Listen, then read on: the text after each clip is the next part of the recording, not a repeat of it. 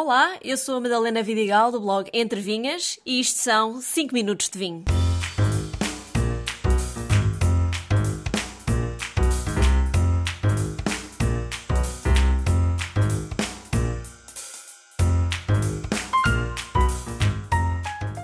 É uma das regiões mais mediáticas do Novo Mundo e sempre foi revolucionária nos seus vinhos.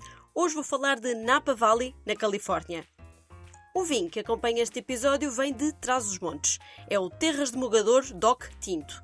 Feito com Toriga Nacional, Toriga Franca, tinta amarela e tinta roriz, este vinho cumpre o que se espera de um vinho transmontano. É encorpado, tem aroma intenso a frutas do bosque e taninos bem equilibrados, que deixam na boca um longo sabor no final.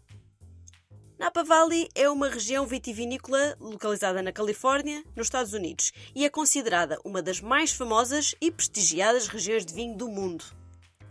Sendo que pertence ao chamado Novo Mundo, a história de Napa Valley como produtora de vinho é bastante recente, começando já no século XIX, altura em que os primeiros colonizadores europeus começaram a cultivar uvas na região. No entanto, foi apenas nas décadas de 1960 e 70 que Napa ganhou notoriedade internacional quando os vinhos produzidos localmente foram premiados em prova cega num concurso francês, derrotando até mesmo alguns dos melhores vinhos franceses. Esse evento, conhecido como o Julgamento de Paris, colocou a Napa Valley no mapa dos apreciadores de vinho e ajudou a estabelecer a sua reputação como uma região produtora de vinhos de classe mundial.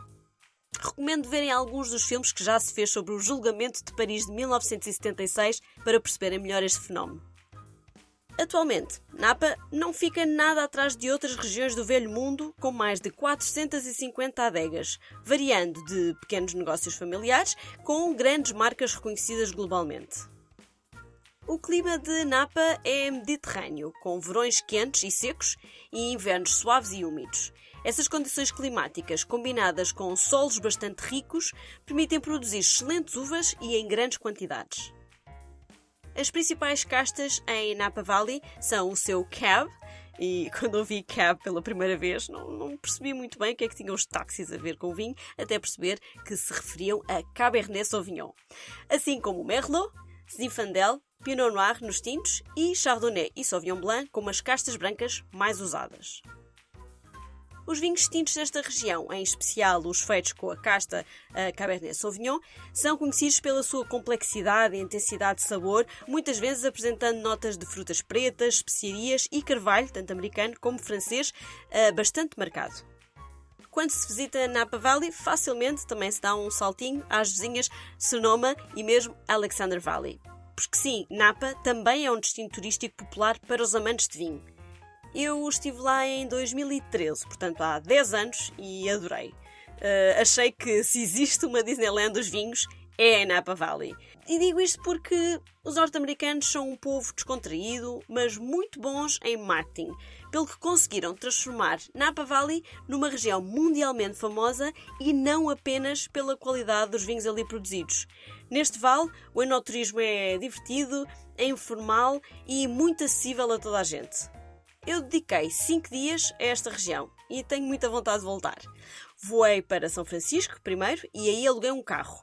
Depois a viagem até Napa demora cerca de hora e meia e faz-se muito bem, que as estradas americanas são fáceis de conduzir. Depois, Napa é atravessado pela Santa Helena Highway e daí é muito fácil encontrar todas as adegas que são relativamente próximas umas das outras e estão muito bem sinalizadas. Recomendo só fazerem reserva prévia de todas as adegas que queiram visitar.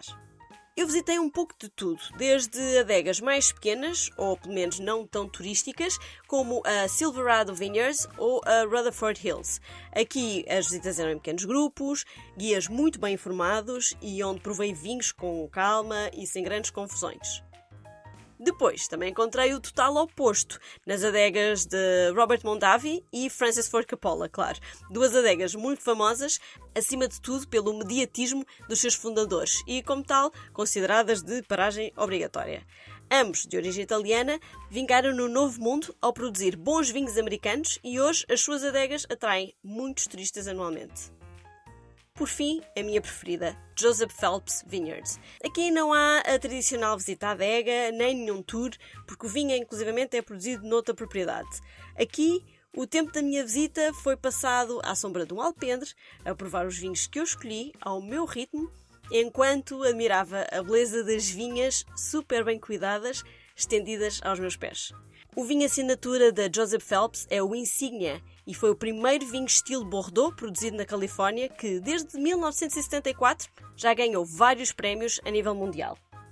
Faltou-me visitar muitas adegas, mas principalmente faltou-me visitar o mediático Chateau Montelena, o protagonista do famoso julgamento de Paris que falei e que deixou os franceses cheios de inveja por ser um vinho tão melhor que o deles. Lá está, mais uma razão para voltar a Napa Valley. Um brinde a todos e até ao próximo episódio.